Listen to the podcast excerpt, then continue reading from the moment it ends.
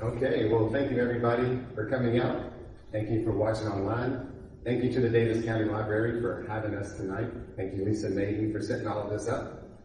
So my name is Danny May, and I'm a ghostwriter for Jason Koger. And so I wrote, I ghost wrote the book, Handed a Greater Purpose. So tonight you're going to hear from Jason. You're going to hear us talk a little bit about the book. So, but that's who I am. And I got to know Jason several years ago through writing articles for Owensboro Living and um, probably Owensboro Times and, and Owensboro Parent maybe. But anyway, we got to know each other that way. And when Jason decided he was ready to write a book, he gave me a call. So first of all, I want to thank you for doing that because one of the things that I think is neat about this book, Handed a Greater Purpose, is that we did it all right here in Owensboro. You know, we, we wrote it here. It was designed, the cover anyway was designed by Tanner West right here in Owensboro. And then it was printed by Butler Books, which is in Louisville. But Jason could have picked any ghostwriter in Nashville or anywhere else, but he did pick me. So thank you for picking a hometown guy just like you to write this book. So anything you want to say? No, so, uh, you know, my name's Jason Koger and, you know, it's always been a, uh, it's always been something that I've always wanted to do for sure and, and, uh, in the back of my mind, I knew when that time came that it was going to be Danny anyway. Uh, Danny and I have talked a lot about the book and then I think I've always felt like, why is my story, I don't know if I'm doing something wrong. No, I. Do you guys ever want to try to? Yeah, we'll do that. We'll just. So I didn't, I didn't know, um, I think I was really nervous about writing a book because I always thought I don't want people thinking that I'm better than them. That was one of my biggest concerns. And I always thought, I mean, really, why is my story that much more important than somebody else's? Because we all have a story. And, uh, but in the back of my mind, I was like, you know, I, if I can help people out, uh, I did not do this book for an income. Uh, I think I do a lot of stuff for people that people probably don't even really realize. I think um, a couple months ago, for instance, I had a boy reach out to me. He was 16, and uh, he was also he was riding a dirt bike. and He came in contact with a down power line. Uh, he lost one arm. That's all he lost. He's in. Uh, I said that's all he lost. Um, he, he lost one arm. Uh, he lives in New Mexico. His mom actually reached out to me on Facebook and uh, started talking to his mom, and, and he was like, man, he's, you know, his name is Hunter. He's like, Hunter's really depressed. He don't want to go to school. He's never been around somebody who lost a limb. And I wasn't joking, but I was kind of joking. I was like, well, just bring him to Kentucky, you know, and spend a weekend with me. And so, are you serious? I said, yeah, for sure. And so, uh, anyway, you know, paid for the flight. They spent the whole weekend here. And like, that's something like super cool to be able to do with somebody uh, and spend a weekend with him. And uh, you know, we just went out to eat. We really didn't do a whole lot of stuff in Owensboro. We just went out to eat. We went bowling one day and uh, taught him how to bowl with, without an arm, and uh, and then he hung out at my house, and it was really really fun. So I always said that you know anything that I do, and I know some of you probably read it, some of you haven't, some of you know my story anyway, but when I did that episode on Hawaii Five O, uh, became really good friends with RoboCop from the 80s. And uh, that's just one story, and I, I talk about it in my book. And I don't name drop, but what I think is so cool about that is, uh, and I don't know if I put this in the book actually. Uh, now, um, when he decided he was going to come to Owensboro and spend a weekend with me, it was the anniversary of my accident when he came in town. And um, as we were, as he was coming, like maybe the day before he flew in, I walked up in the attic of my house to get this toy box out and uh, for Axel, for my little boy. And I knew I had like a little matchbox car I was going to give him that he was old enough to play with. And so I climbed up in the attic and I opened this box up, and the first thing on the top of that box was a, a poster of RoboCop. And here the guy's coming to my hometown. You know, he's coming to hang out with me, and just kind of floored me, and just you know, it, it, I just couldn't believe it. But one thing that I told uh, Peter Weller whenever he came to town, I said, "Can I have a party? Can I do whatever I want with you?" He's like, "Yeah, we'll do whatever you want." And uh, we had the event in Owensboro, the very first at the convention center, and uh, I charged ten dollars per person to get in. And the next day, he and I was sitting in my kitchen counting all this money, and it was eighteen thousand dollars. And I was like, all right, so what are we gonna do? And he's like, I'll do whatever you want to do. And I said, all right, I'm gonna give it to seven different local charities. And that's exactly what I did. I gave uh, seven different local charities uh, the money, and then he ended up coming in again, which you know a couple of country music artists and stuff came in too. And that year it was twenty one thousand dollars, and I gave it to all the elementary schools uh, in the city and the county for Christmas wish. And I just think about that. It's like, man, it's so cool for me to have the opportunity from the experiences that I've had to bring back to my hometown. Because if it wasn't for Owensboro, I don't think I would be where I am today. Because I had so much support, so many people pat me on the back, push me forward, and that goes a long way. It goes a really long way. Uh, next, another person is uh, Alex O'Loughlin. I don't know how many people have ever watched um, Hawaii Five-O, the new season, but Alex O'Loughlin has been Garrett on the show. And uh, ever since, I think it's been two years, maybe three years now that, that Hawaii Five-O has gone off air. And, and Alex O'Loughlin has not done any acting since. Uh, he said he wanted to be a dad again and not be so busy in the in the limelight or filming all the time. And so he actually called me like two days ago because I sent him one of my books, and his little boy's been reading the book, and he uh, he texted me. He goes, "Hey, uh, can you FaceTime me?" I said, "No, dude, I got Samsung. I can't FaceTime you." and I said, uh, "But Jenny's right here beside me." I said, "I'll get her phone. I'll call you right back." So anyway, I called him. I didn't, didn't know what he wanted FaceTime him. And I talked to his son for over an hour, I think, about it. He walked off. He was like, hey, what's going on? He's like, here, my son wants to talk to you. And like an hour later, he finally walked in there. He's like, all right, you got to go. We, you got to go somewhere. But it's really neat to meet meet these people, and and I think Alex will come into town whenever he can. It's just so hard because he's in Hawaii, you know, time difference and the, and the travel. But uh, it's been it's been amazing, and I've been honored to be able to to write the book, and um, think we've done this very well so far. I think the book's been out what a month maybe or A couple months, yeah. couple months, and um, I know that next week I'm gonna have to make another order, and I think we had ordered 750 at the time. So um, I'm almost out, and then uh, you know next week I go to Michigan to do a do a speech in, in Michigan. So I know I gotta have more. Well, they actually sent 130 to Michigan, so it's been good. That's good. So we'll, talk about we'll talk about the book a little bit more. And if you have any questions, let us know. And anybody online, if you have questions, just let Lisa know through the chat box. So Jason, this happened a while ago. So why write a book now? Why did you choose now to write this book? Uh, so again, I think it goes back to wanting me to feel comfortable about wanting to share my story and give it to people because I just always felt like I didn't want people thinking that I think better than others. That, that was probably my biggest thing. But then COVID hit, and you know I've been so super busy before COVID. Um, every year I was getting about 150,000 air miles every year. So just showing people how prosthetics work and just doing speeches and stuff. And when COVID hit and I noticed that we were going to be super slow, I was like, all right, I'm ready. Like let's let's pull the plug. Let's let's do this.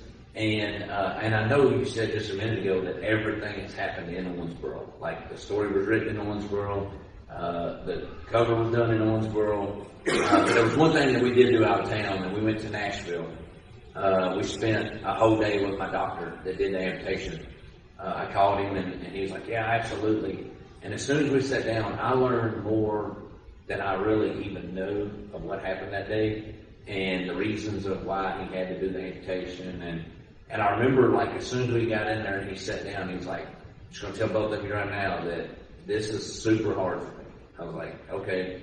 And man, there were multiple times when he was telling his side of the story that he stopped and cried and like told stories of uh, when you're a doctor in the burn unit, and that's what he was. He was a doctor in the burn unit. Um, he sees a lot of bad stuff, and and people would not even know this, but there's a lot of child abuse in the burn unit. Um, and he told me, he goes, you know, there's a lot of people that that probably burn up in uh, meth blow-ups and stuff like that. And He said, you know, I work on these people that they don't even really care if they live or not. I don't get to meet people like you. And so he and I became so close and, and I think that was probably one of the most amazing, um, things throughout my book was with Dr. Guy.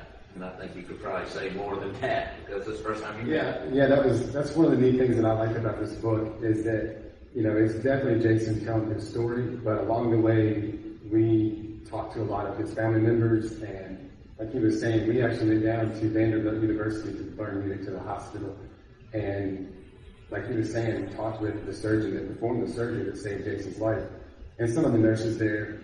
So what I'm saying is, as you're reading through the book, you're hearing other people's perspective too. Because for about three days roughly, Jason was in a coma, so he, he can't tell that part of the story. But his family, you know, Jenny and, and his mom and dad, and the doctors and nurses kind of pick up where he can't tell that part of the story, and they, they kind of pick up there. So that's one of the unique things I think about this book. And you did bring that up, but that's that's definitely personally my favorite part or story from the book is probably hearing Dr. Guy, that's the surgeon, his perspective, and just knowing what was going through his mind on that night on March 1st that year. Um, and then you hear what's going through Jason's mind too, and it all kind of comes together. Jason said in the very beginning, you can say more about this, but Jason said in the very beginning that he wanted this book to read like a movie. And so we had to kind of think through that.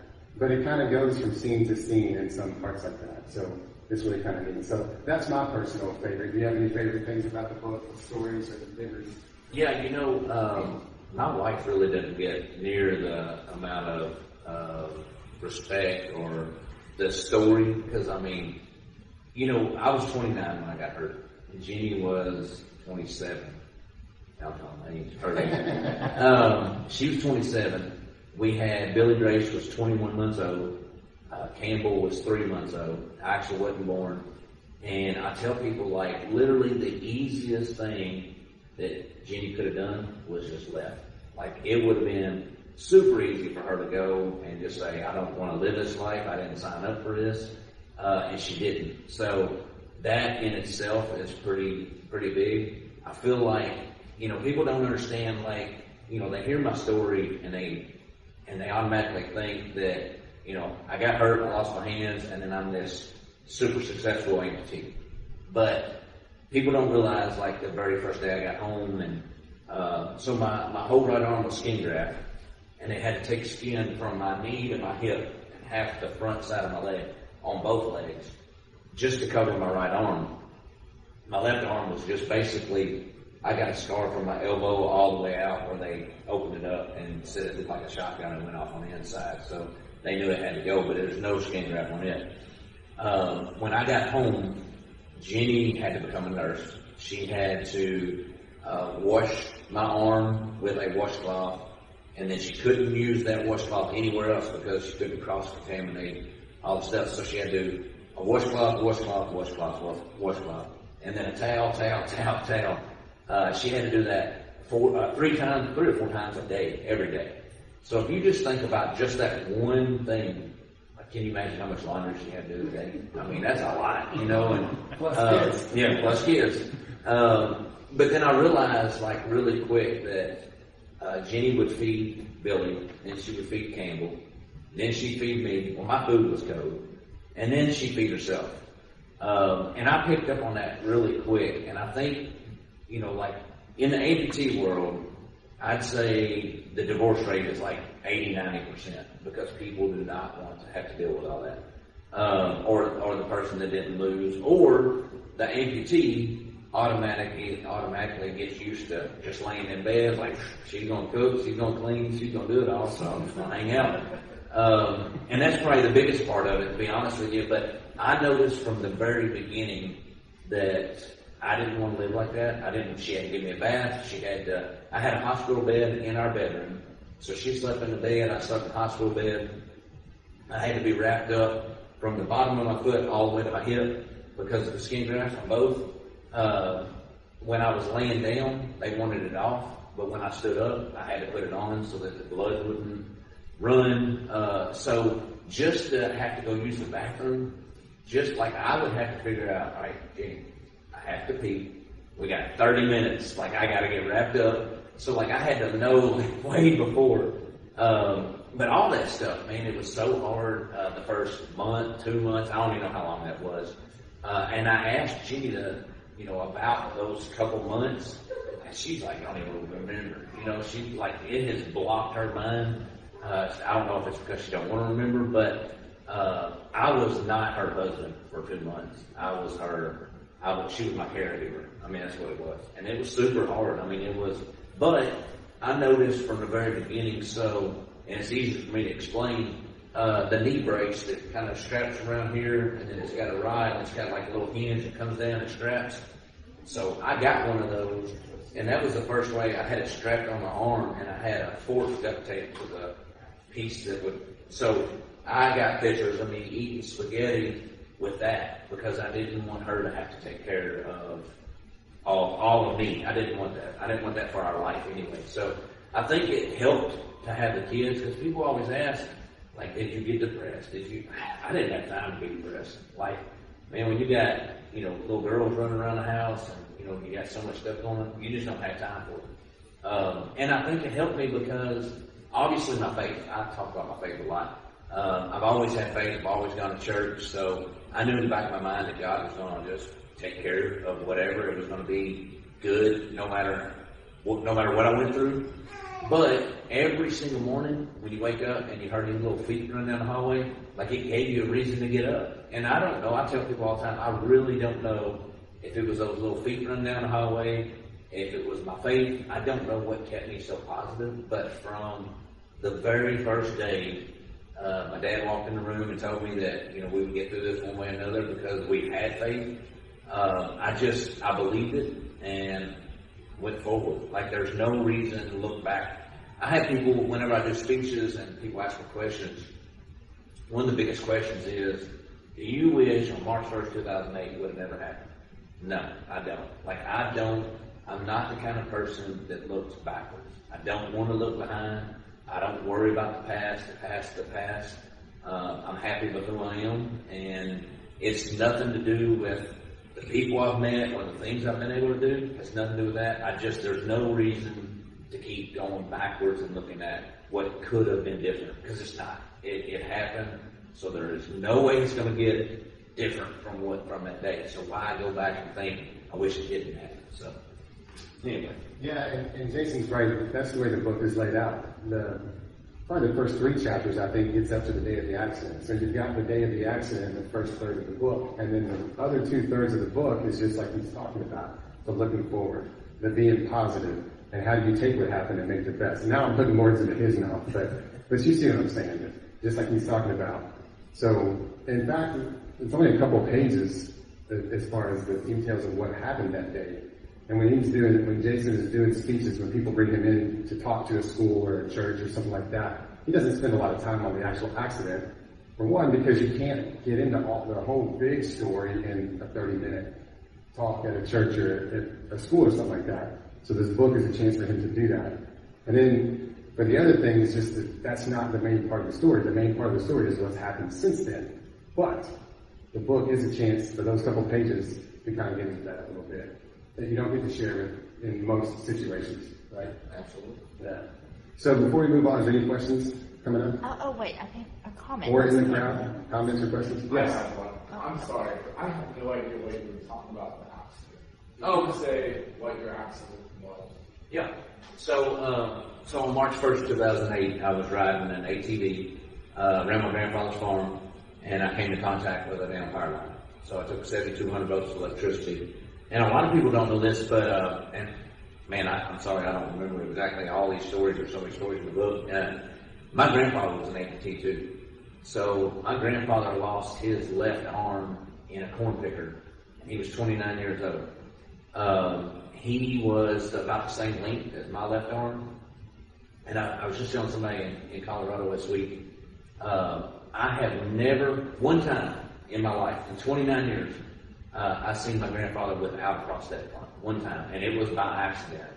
Um, I had walked in his house late one evening, and you know, it was my granddad, so you don't have to knock, right? So I just walk in, and I'm standing in the kitchen, and I'm talking to my grandmother, and uh, he comes out of the bathroom and just took a shower, and you know, he was wrapped up, but he didn't have his arm on. And that's the first time I ever seen it. And he turned like ghost white, almost like I seen him completely nude. And he went running to the, and he came out clothed with his arm on. And that is the only time I've ever seen him with his arm off. And I don't know if it was, and, and now that I'm an amputee, and I, he passed away two months before I got hurt. So I never asked any questions. I didn't know who his process was. I thought my grandfather was the first amputee in the entire world. And I thought I was the second. I mean, like I'd never seen anybody like this. Um, and now that now that I'm in the position I'm in, I mean, I meet amputees all over the country now. You know, I mean, I see them. I mean, they probably all know at least who I am. I know what most of them, you know, whatever. And it, um, but it blows my mind that that, you know, my, my grandfather went through the same thing, and, and that's another part of the story that maybe it's because I seen my granddad do everything for himself that I knew I could do it. I don't know. Um, I think about that all the time, but I know that he would, he would die seen the technology that's out now, because this technology was not out when he passed. Um, and then I think about like insurance and people getting prosthetics and the cost of prosthetics. You know, one hand, 150 grand. You know, uh, a regular hook, like those Civil War hooks, they're probably thirty thousand dollars. You know, and I buried my granddad, or we buried my grandfather with his prosthetic on. I didn't think he might ever need it. You know what I mean? Like I thought he was the only person. So, uh, but and I think about that all the time, and I, I tell my wife all the time. I said, the day I die, like you know, you can have an open casket with my arms on, but as soon right before they shut it, like take them off and give them to somebody, you know, because they're too expensive to to not to give to somebody, you know, like. And I think about that all the time too. It's like, man, I would, I'd love to have my grandfather's prosthetics, you know, now. Um, even even if I didn't use them, just to have them, you know. But uh, so it uh, that's the short version of, of it uh, of what happened. Add to? Yeah, so the, the surgery was to save his life. That, that's the amputation. A lot of people think that he got his arms blown off on a four wheeler, but that's not what it was. It's the surgery that actually was the amputation. But it saved his life. But they had to, it's on the book, but they had to, what do you call that? Uh, sedate him for all of that. So anyway, any other questions? No? And I'll, I'll add to that. So when you watch TV, a lot of like a lot of TV's fake, right? And when you see somebody get electrocuted on TV, it blows everything off, and that's what everybody thinks right off the bat. Um, electricity does leave your body somewhere, and it could be a big opening. Um, I've, I've met people. Um, well, I'll get that in a minute. When uh, when I took the electricity, it went through both arms, obviously, and my left thumb was basically hanging off. And I was awake for that. I remember all that. Um, but it also came out the bottom of my right foot and blew my tennis shoe. They found my shoe 30 feet from where I was. Uh, but it cauterized itself up when it came out. It just, I don't know, however that works. But uh, I do have a scar on, on my foot where it did come out. Uh, but it wasn't like, other than that, you know, my right arm was 30 degree burns, but it was no open wounds. So when I got in the ambulance, uh, Jenny got in there too. Uh, I had no clue I was going to lose. I knew I was going to lose my thumb, and that was it. Um, and I, I remember telling her on the way to Owensboro, I was like, you know, Papa lost his whole arm. I'm going to lose my thumb. Like, it ain't that big of a deal. You know, I mean, I, that, and that's exactly what I thought. And then whenever I got to, Na- I mean, to uh, Owensboro, and they put me in a helicopter to go to Nashville, I still had no clue what they were going to do. Had no, absolutely no idea that that was even a thought. Um, actually, the helicopter ride, I remember all that too. And um, I even asked the nurse, like, why, why are we going to Nashville? Like, I'm just losing my thumb. You know, like, why are we going all the way to Nashville? She would just kept kept telling me that everything's going to be okay. And in the helicopter for, to Nashville, that's when they they capped me for one. Um, and I remember seeing my urine in the cath bag, uh, and it looked like Dr. Pepper. I had no clue what it was. I didn't even know what it was at the time. Uh, when you get electrocuted, burns from the inside out, so that's poisonous toxins inside your body. So the poison was going through the through the bag. You know, is what that was. That's it looked like Dr. Um, and then whenever, uh, and then they stuck, you know, they started prepping for surgery, but they couldn't do anything until I got to Nashville, and they couldn't do anything until Jenny signed release forms. So like when I first got to Nashville, they put me in a hydro room where they pushed, push, wash your dead skin off your body is what they do. So like I, I went through all that with nothing until she got there. And once she got there, she signed release forms and done. it. So, but Any other questions real quick? We'll talk about the writing process a little bit then. Um, we spent about, it was over two years, it was the entire COVID. Um, and basically from a ghostwriting standpoint, it was, it was a series of interviews. We would talk, I would record Jason sharing his stories and then transcribe them and I would send him a chapter to read and make revisions and he'd send it back to me and that's what we did. Until we had what we thought was the whole story kind of on paper. And then, like I said, in the meantime, I was interviewing other people from his family and his doctors and things like that. And then we just put those pieces together, kind of like a big puzzle. So I had from Jason the, the whole story more or less. But the first time that Jason and I met to actually start on the book, we prayed together that the book would be uh, a success and that it would help inspire people. And we believe that it will, and it has. Um, and then we kind of put the chapters together. And then we just went from there. So when I had Jason's basic story, then we went back in and put the other people's perspectives in there. And I don't know if to get into all this, but we had the first draft and we were excited about it. Let a couple people read it and they were like, it's kind of confusing. so then we had some other people that we trust. Uh, we had another editor named Karen Hunsanger who took a lot of time with it. And she took it from a fresh perspective because she didn't have two years invested in that like I did, like Jason did. So she was able to go back through it and give it another round of editing. I don't know, development. She gave it another round of development. And then we felt really good about it and sent it on to Butler Books. I don't know if you want to say anything about Butler or not. Yeah, absolutely. Well, and it was funny because he did, he wrote, it was all done, and I was like, man, I don't know, like, I actually met a guy, um, that works for Dave Ramsey. It's Dave Ramsey's, uh, main marketing guy. So his name's Kurt Hargan. He read it. He's like, man, first it's confusing, but then I love it. And then, like, I don't know. So then that's when I got thinking. It's like, you know, well, I mean, if he says that, Dave Ramsey might get it. Like, well, you might change something. uh, so, and then, and then Karen came in and kind of just, you know, I think all she did was like reset our, the thought process of, and it was my fault from the very beginning because we wrote it literally like a, a movie. So, you literally hear from me, and then you hear from Jenny, and then you might hear from somebody else, and it goes back to me, and it's too much back and forth. So now the way it reads is it all comes from me, but it comes from some of the stories that people told me too that I don't remember. Um, basically, how it goes. But you know, but the Books, that was another thing. Was like, all right, who do we get to do uh, publishing the book? And you know, when you do somebody local again, and then it was like he had actually did a book for the Haydens, you know, Nicky Hayden, Earl Hayden, and um, so they did Butler Book too. And but they were great to work with. It's been nothing but uh, anything that we need, we've gotten. Uh, you know, timelines or whatever. So she's been really good to work with, and even to the point, like I was texting her at ten o'clock last night. Hey, we got to do more books and uh, and get some more out. And she's like, right, right back. So you know, I mean, you don't get that from just anybody. she might not like it, but. All right. Any other questions about the book process it were uh, Jason's story? Well, we got a few more minutes here.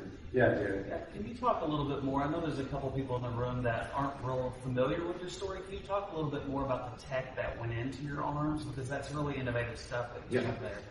Yeah, so um, obviously with all the wars going on around 2008, that's when prosthetics really started going from the regular hooks, uh, body powered hooks, uh, to being way more advanced. And I, I talked to my, I talked to a prosthetist in Nashville, and Jenny, while I was in a coma for three days, it was an induced coma.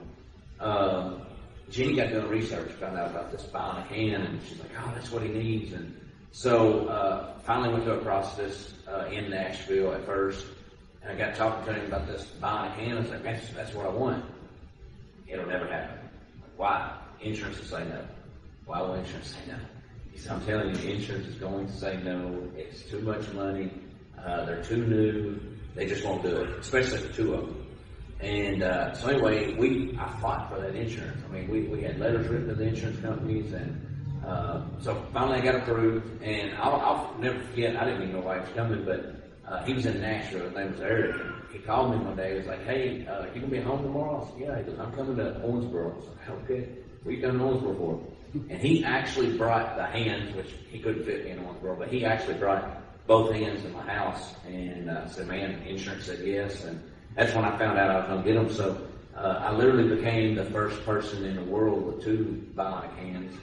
And then, um, and, and then I think being in Owensboro and my story kind of going around like, you know, News 14 in Evansville and local newspaper or whatever, uh, CNN picked up on it. So then I did a CNN, uh, well, CNN just picked up the article or the, or the news thing from Evansville. Uh, I didn't do anything on CNN. It just literally went to CNN the next day. And then uh, I think the next thing that happened was the Hawaii Five-O deal. Uh, so Hawaii Five-O wanted to do an episode on, uh, it's called the Hookman episode. It was a remake of the 70s of a guy that had two hooks. and they wanted to do a guy that had two bionic hands. And when they Googled it, I was the only person they could find in the world. So, uh, and then they seen me on CNN, and it just opened that door. And then after, well, what happened on on Hawaii Five O? They told me this. So what happens if we're in the middle of filming and your hand breaks? I said, well, I mean, I just got to get it fixed. I mean, it's all I can do. It's like, dude, you have no idea. This episode is so big that this episode it costs two point six million dollars to do that one episode. Is we cannot take the chance. Can you call the Touch Bionics or whatever and get more hands? It's like I don't know. No idea. So, um, so my prosthetist called uh, Touch Bionics and said, hey, you know, told them what we're doing, and they said, yeah, we'll we'll ship them out, but you know, y'all got to understand, y'all got to take liability too, and like I, I'm not sending them to Jason, I'm not sending them to you, but I'm gonna send them to Hawaii Five O. One guy's gonna be in charge of them. So they actually sent me uh, three or four sets of hands, uh, and they sent my process with me in case something broke on set that I had somebody there to, to fix them. But what that did is that opened up for me to, especially after they watched the show and watched what I could do with the hand.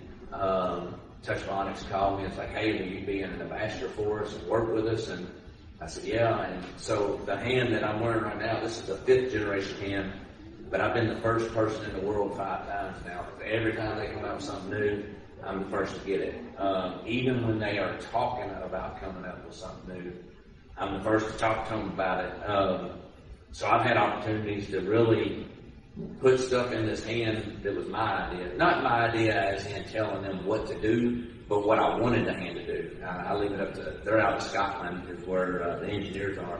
And I just tell them, like, why can't it do this? Why can't we do this? And, and then I let them figure out how it, how it works. um, but every time something's come out, it's even come down to the wire where when they come out with anything new, they'll come up with like five names and they'll send it to me and say, all right, you pick which one and that's what we're going to call it. So it's like really cool to have the opportunity for anything new coming up. And one of these days, somebody will probably maybe get that spot from me. I don't know, but it's been really cool to watch technology even from 2008 to now. And uh, the last three years have been super rough because of uh, COVID. Because I was supposed to go to um, Scotland and spend some time with them on new stuff, but COVID hit, and that's been on the back burner now.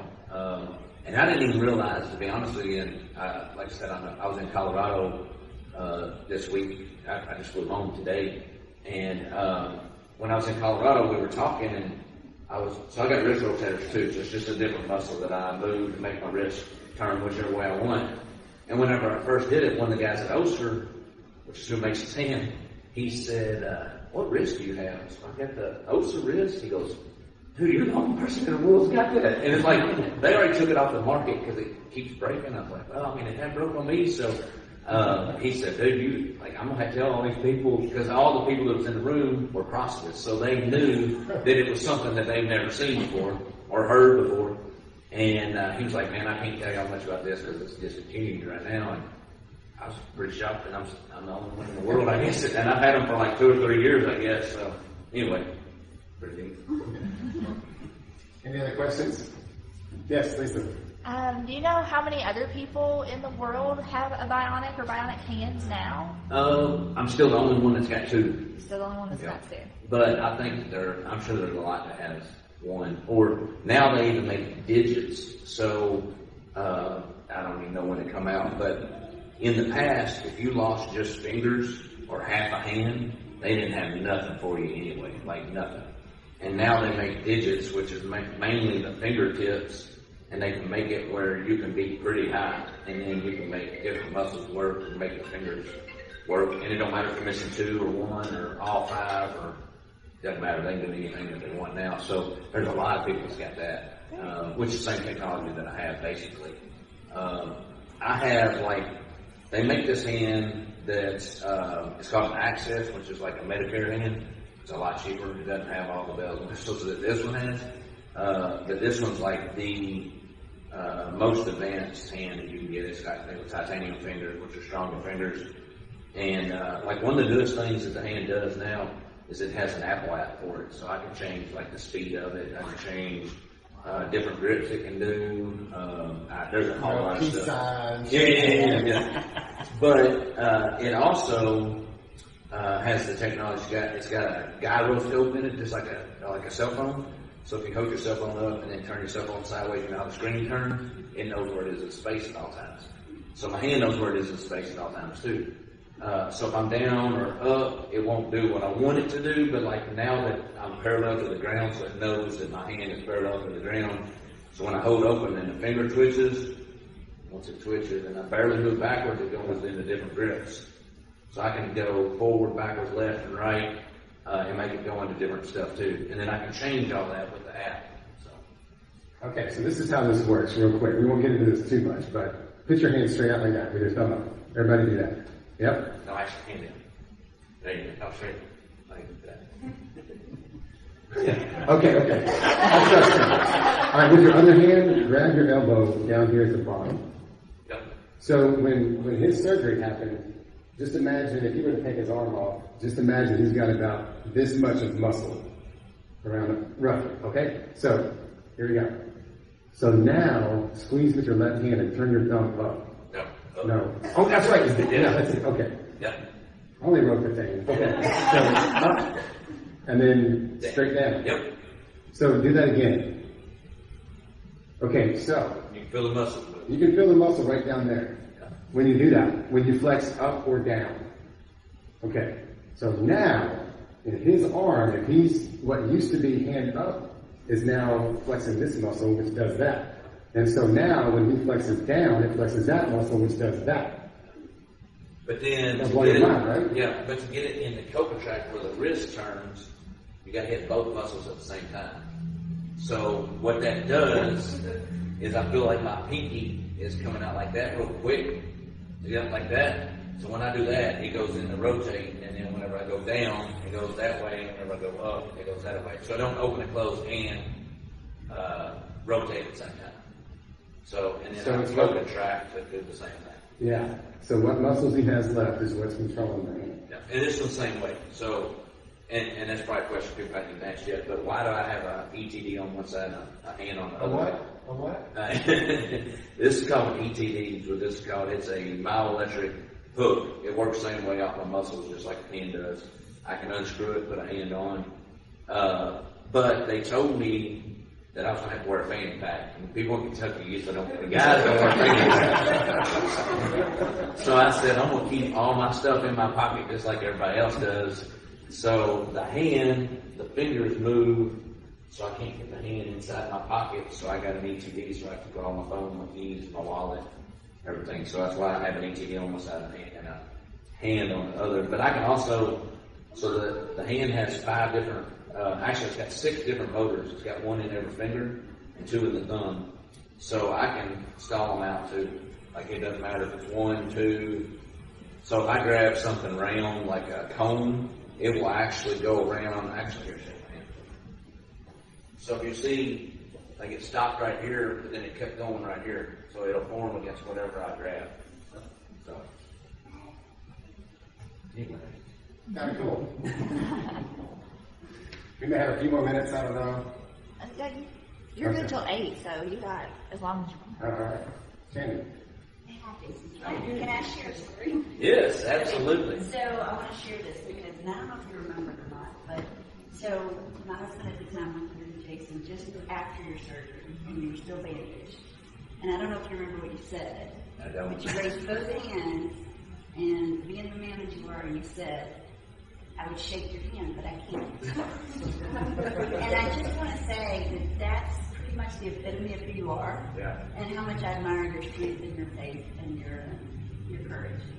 So for the people, you can, you can comment to that, but for the people at home, what she was saying is she was sharing the story in the fact that, was that the night of the X? No. That would have been right after his surgery. So, The night of. yeah, okay, the night of his surgery. Okay. Well, the he, invitation. Yep. okay, so he still had bandages on. Just- So she was telling the story. And Jason picked his hands up and said, I would shake your hand, but I can't. so, yeah, okay.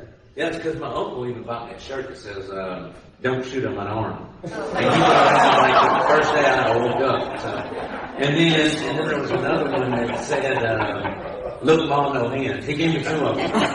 and, and the first day he walked in, like my uncle was just, uh, I think he would have probably cried. And so instead of crying, he was like, man, I'm going to kind of somehow laugh, I guess. And uh, first thing he said when he walked in, what are you doing, Stubby? Like his first thing he said to me. So there's a lot of people that have done pretty funny stuff.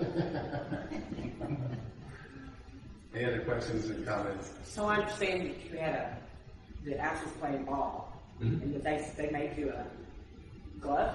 Yep. So That's so cool. they make a lot of different stuff. I mean, if you can dream of it, they probably make it. Uh, there's companies out there that make um, attachments for holding a knife to playing golf to baseball to I mean, just you can. I'm telling you, it's it's unbelievable what the stuff they make. So they made me a uh, a glove. It looks like the lacrosse glove, like the stick. So they basically just took the stick off and you can just pop it in the socket.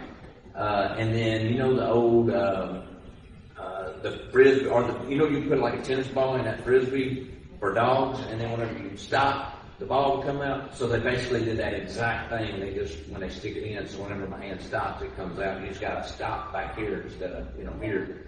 And then uh, and then they made a little handle to hold it back too. So yeah, it works pretty good. I mean, they make it's it's crazy, and a lot of people have a lot of, of adaptive equipment, but I didn't want anything adaptive because I wanted to be able to travel just like everybody else and drive a vehicle just Not like with everybody a, else. not with a fanny pack. Yeah, and I didn't want to fanny pack.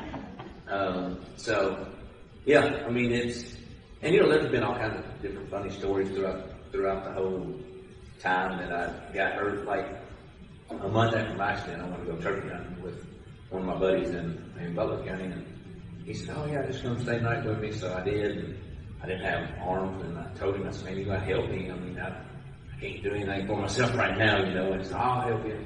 So uh, we were on like 431, like busy road in Butler County, and uh, uh, maybe 231. I don't remember. It was, it was a busy road, and I was like, "Man, I, I got to pee." He said, "All right, I'll help you." And so we pull over, and he gets behind me. He's like, "Now, the only thing I'm gonna do is I'm gonna." I'm gonna be behind you and I'm gonna reach around and just undo your britches. I'm just gonna pull them down and I'll pull them up. Like I ain't doing nothing else. Okay. So, uh, so he did. And, uh, so, you know, I got my pants down to my ankles and underwear and all. And he gets in the truck, drives off. So like, oh, he's talking to me. So I'm like trying to run with him. Because I was covered, but then I wasn't covered. So, That is not in the book. That's exclusive information right there. Only you know. That's funny. Other questions, comments? I tell the story about Judy going for a walk, and when she came back, what Billy said. I don't remember which one that was. Uh, Whose hands? Oh, yeah. So, and that wasn't. Well, I say that wasn't. That wasn't long ago. but It was long Oh, ago. Um, so Billy actually found a picture of of me with my hands, and I don't guess she realized that I. Is that the one you're talking about? I don't know what you're talking about. Um, Billy didn't know. I, she found a picture of me with my hands, and she's like, for a long time, she's like, I, I, I didn't know Dad didn't, or that he had hands. So um, she never asked me about it. She asked Jenny. She said, uh, she said, Mom, did, did Dad really have hands? Yeah, he had hands. You know, here's a picture. She said, well, how, what happened? And Jenny told her the story, and then she said, what, did he cry? Excuse me. Did he cry? And Jenny's like, I'm sure he cried a little bit. So, but yeah, she, you know, didn't really realize that I didn't have hands, which I mean, she was 21 months old, you know, but, um, I don't know which story you're talking about, because I got a bunch of them. Judy went for a walk just outside the house, and she came back in, and said she wasn't allowed to leave again because Oh yeah. Um, so I, that was the first time I tell people there's three things I can't do. I can't cook, clean, or change dirty diapers. Um, but that was the first time Jenny walked out. Yeah, that's a joke. Who doesn't Um, so Jenny had walked out to go walking, I guess what she was doing, and uh, anyway, uh, Billy came in there. She's still in a diaper, and uh, she had, I guess, I don't know what she did. I guess she's number two. I don't know. And uh, she said, "Dad, you got to help me." So I was like, "All right." So I helped her, and and you know I had my hook, and uh, I wiped her bottom. And anyway, when Jenny got in there, she said, "Mom." Dad, he wiped my butt with uh, with his hook, and I don't like it. He ain't doing it no more.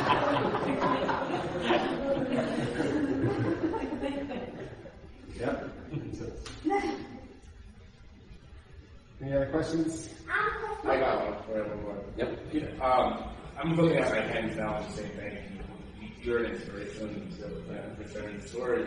Uh, could you just describe your training to the hands? Yeah, so um, the very first day I woke up, which was three days after my accident, Dr. Guy, he sat there and told me how the prosthetics, well, he thought how they worked. And they may work like this one day, I don't know. Um, but he told me that when you feel like you raise one finger, or middle finger, ring finger, pinky, that that's what's going to control the hand. Um, and, and I think I don't know if I'll ever see this in my in my lifetime, maybe, but they are already talking about surgically implanting like a half of a piece of rice on every nerve. So when I feel like I raise one finger, it would raise one finger, and two fingers, or you know whatever. Um, so when I was laying in the hospital, he told me that that's how it worked. And he also told me that you have to feel like you raise your wrist, lower your wrist, uh, and all that stuff. So, uh, and he said that's how it worked, but he said if, if you can go on and train your muscles to do that now, then it's going to help you later on. So, like every day, and I still do it every day. Um, every day in the hospital, I would lay there and just close my eyes and think of like wiggling my finger, just raise one finger and lower it. And I would do it 10 times on each finger, and then I would raise my wrist 10 times, lower my wrist 10 times.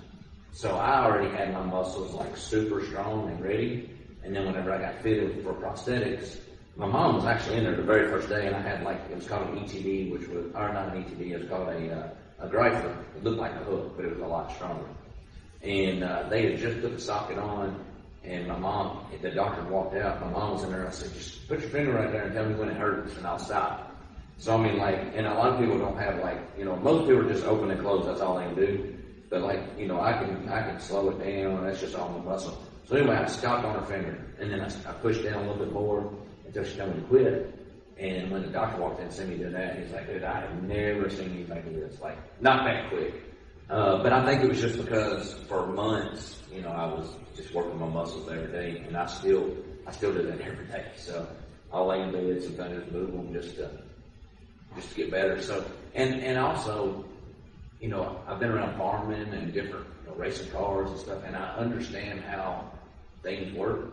Like, uh, like whenever, so I used to race cars, and I tell people when, when you race a car and you're sitting in the seat, everything you feel in the car is in your rear end. That's it. So when you go in the corner, if the car pushes or if it doesn't turn or it's turning, you can tell where the weight's moving, and that's that's what tells you if you need a you know stronger spring or different weight or whatever. You know, I mean, you just feel that. And I tell people like, you know, if, if you can think or feel something and know how it works without seeing how it works, like on the racetrack, you can't be strapped to the underneath and watch the springs and stuff, right? And uh, and I think that's really helped me because I, when I understand how things work, and I understood that when I raise my left wrist, lower my wrist, open track, I mean I do it super fast, you know, and a lot of people can do that because they cannot see how that stuff works. And I just I, I think I had that vision of if I want to grab a book off the shelf, I already know how to grab the book before I even get to the shelf. You know, and, and a lot of people is like, well, let me get there and figure out, like, all right, I guess I need to open, and then I need to grab it, and then I need to close, and then I need to, you know, whatever. So I think that helped me out a bunch.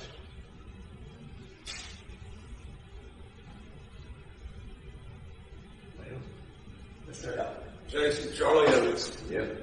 Uh, what you went through would have sunk most ordinary men. So tell us about your faith in God and how that.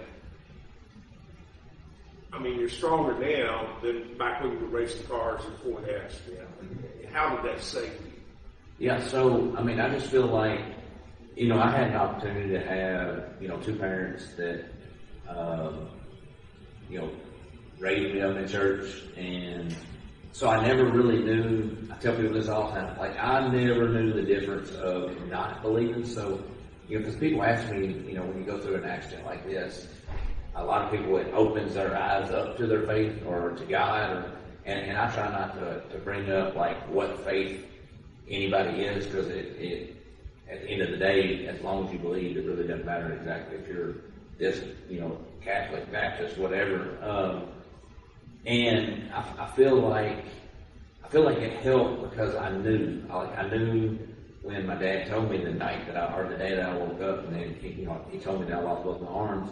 When he told me that we would get through it because we have faith, like I already, I kind of already was like, yeah, I know we will, because I knew that. You know what I mean? And I think it would be super hard on other people that don't believe because, I mean, it would be hard for them. That I think that, and I said a lot of people that have lost limbs that, man, they don't do anything. And I just, and I think it's because they don't, they don't believe in, in God or, or what they can or can't do, or they, they don't see how, uh, they don't see how your life can change for the better when you go through something that's so bad. For that. You know.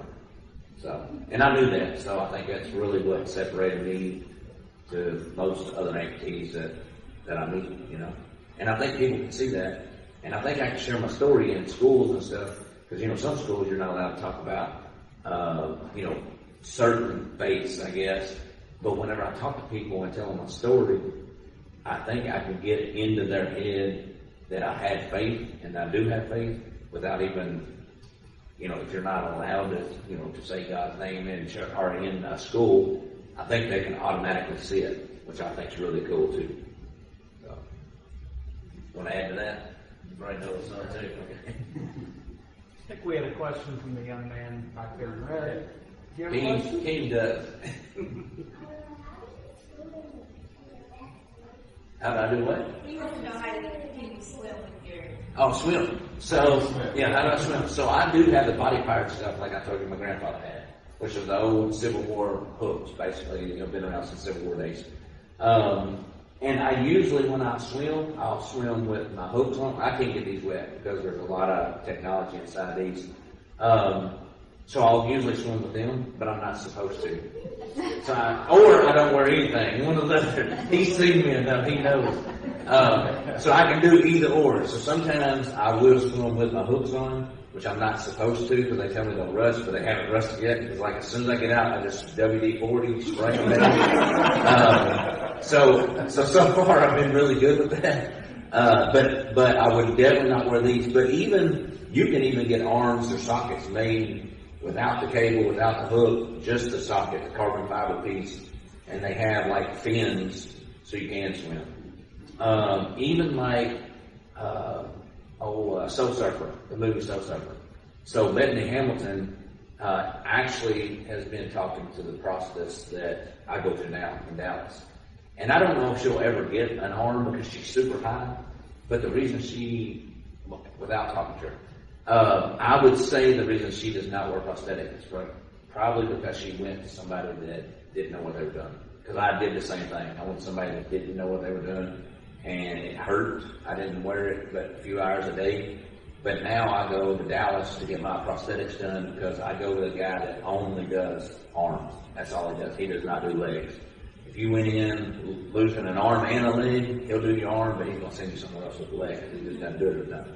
Uh, and vice versa, most people don't get to do arms, so every now and then an amputee will come in that's lost upper limb, and they'll go to somebody, and uh, they'll say, "Well, I know I can do it because I do legs," and it doesn't. It doesn't work because I would only wear my prosthetics probably like maybe four, five, six hours a day, and now I wear them well, again, I was in Colorado this morning.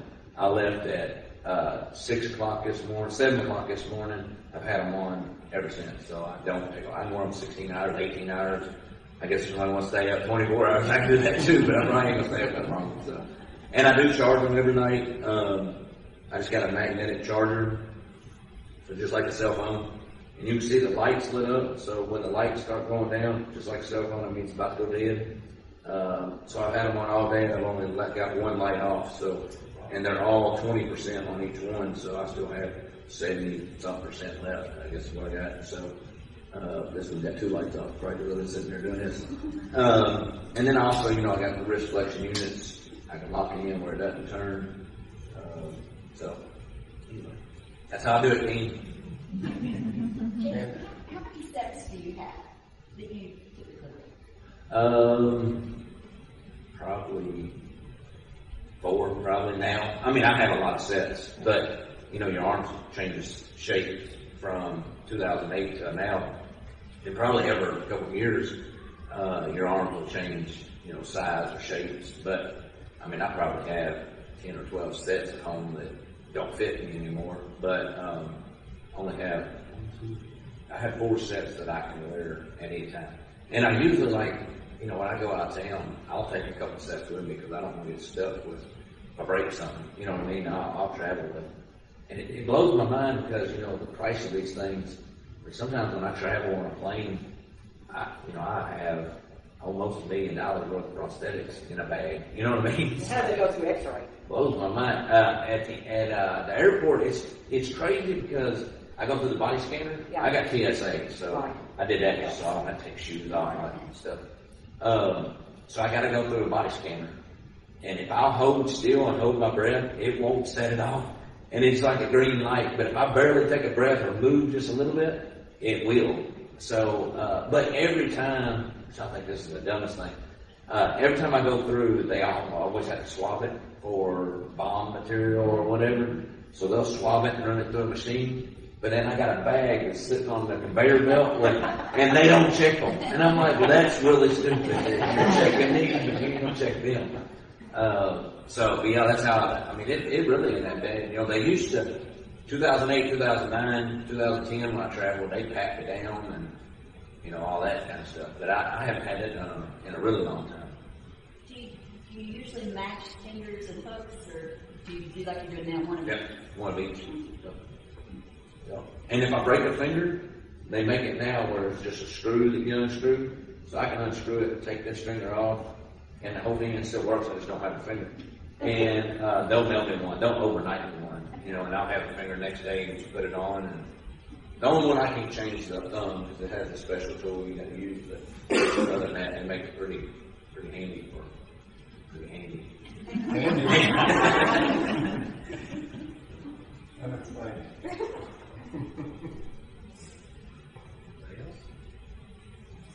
Any other questions? Okay. No, here, yes, why did you, why did you see the difference between before your actual hands, right now you have your mechanical arm, or you really see the difference physically, or is it only mentally? Um, man, I don't know. That's a tough question. That is a good question. Can you repeat the question so our online viewers You want to repeat it? You can repeat it. I can't. He was asking, what's the difference from your natural hands to your bionic hands? And is it something you see physically or just mentally? That, that's what he said. Yeah. You know, I think it's um, it's probably more mental uh, more than anything because once you, I don't even think about it anymore. I mean, I, obviously, I had to look and see certain things that I do because I can't feel, but um, and I think that's why people in the prosthetic world, I have been. Uh, I've been able to see like a lot of cool stuff, like stuff that people usually don't get to see. So they flew me to Paris, France, uh, one time, I, I don't know, a couple years ago, and there was three of us on the stage. It was me as a bilateral with prosthetics, and there was a guy that had the first hand transplant in the world. Uh, he was from Australia, that's where he's from. Uh, and then they had a guy there that lost all his fingers, and they took his toes and put the toes on his fingers, so he had fingers. But he didn't have to take all the drugs and medicines for anti-rejection because it was his body part, whereas the other guy did. And you know, I knew because I mean, I don't really make any brag about this. I'm a really good user, and most people either, and I think the reason they're not is because they really don't try. Because I think it's all mental on, on how good you can get. Um, so we're all on this table, and I thought about, and actually I was asked to do hand transplants. I was going to be the first. They wanted me to be the first in the U.S. to ever have a hand transplant, but with all the medications and the guy that I was sitting with, he still looked like he had a stroke. He didn't have a whole, whole lot of strength. I mean, it was cool to see he had hands, I guess, again, but uh, for him to hold a cup of water, he had to squeeze it together and then drink it because he didn't have enough strength with his hand. Um, but I think that the, the physical side is, uh, I don't, I'm the type of person that I don't think that I care what people think of what I look like. So I am, uh, and, and a lot of people, I think that's a hard part to get through. I think a lot of people want to cover it up and then they don't want nobody to see what they look like or see that they're disabled or different and then they stay to themselves. So I don't care about that, so I think it's 100% mental for me. Is that good, good answer? Yeah. He doesn't want to brag about himself, but the companies that make his arms and hands and wrist rotators and all that will tell you, because they've told me that he is the best user in the world as far as proficiency in using his hands for things that most amputees with prosthetics can't. And uh, there's a story, I don't remember who it was, but they were at a convention or something, and they were playing Jenga. Like, you know that game where you play, pull the little blocks out and falls over. Like, I can't do that on a good day, and he's doing that with those things, playing Jenga. Things like that. We were at, we were at Chipotle, Chipotle, however you say that, last week having lunch, and he took his straw wrapper off, put in his drink, and a, a little bitty piece of the wrapper on a straw, about that big, fell on the table. And he just reached down with his hook. We were having a conversation. He was looking me in the eye, and he reaches down with his hook and picks it up and puts it on his tray so he can throw it away later. I was just like, that, it's crazy. It's amazing. So, anyway, so things like that. Any other questions or comments? One more question. Yeah. What is your vision for the rest of the life to, or you want to say something? He just asked, what is Jason's mission for the rest of your life? Uh, just to show people that no matter what happens, you can get through it. I mean, that's really the, the most part of it. I mean, I think that uh, people give up on themselves so easy that um, you have to, you, you just have to believe in yourself just to move forward. And I think that's what I want everybody to know. Oh, well, a couple things. I want everybody to know that you got faith, like, and you believe that you can get through anything. It doesn't matter. And, and I do believe that, you know, we're all going to go through trials. Every one of us is going to go through trials. And, uh, but those need to get over it. They just have to, like, that's whenever it's a mindset that I, I believe enough that, uh, you know, God's going to push me through and I'm just going to like keep walking forward. And I know you weren't here, uh, earlier, but I said that earlier. I said that, uh, you know, people ask me all the time, would I go back to 2008 and my accident not happen? And I said, no, I wouldn't because I don't believe in living in the past. I believe you gotta live in the present. I don't even think you need to live in the future. I think you gotta live in the present and, um, it happened and I know it's not gonna, you know, come back. I know I can't go back in time and change it anyway. So I don't want to live in the past. I want to live now. Um, and you know, and, and very, at the very first, when I first got prosthetics, I had a glove that looked like a real hand. And they make, I mean, you can get freckles, whatever color you want. You can get hair on it, fingernail painted, whatever, and you cannot tell. And I had a long sleeve shirt on, and uh, a guy wanted to shake my hand. He didn't know I was an amputee until he felt it, and he felt the metal and he screamed like a little girl. it scared me, it scared him, and I, I know it embarrassed him. And I was like, man, I like, and that was at that moment. I was like, you know what? I want people to know that I'm an amputee because I'm not ashamed of being who I am. So.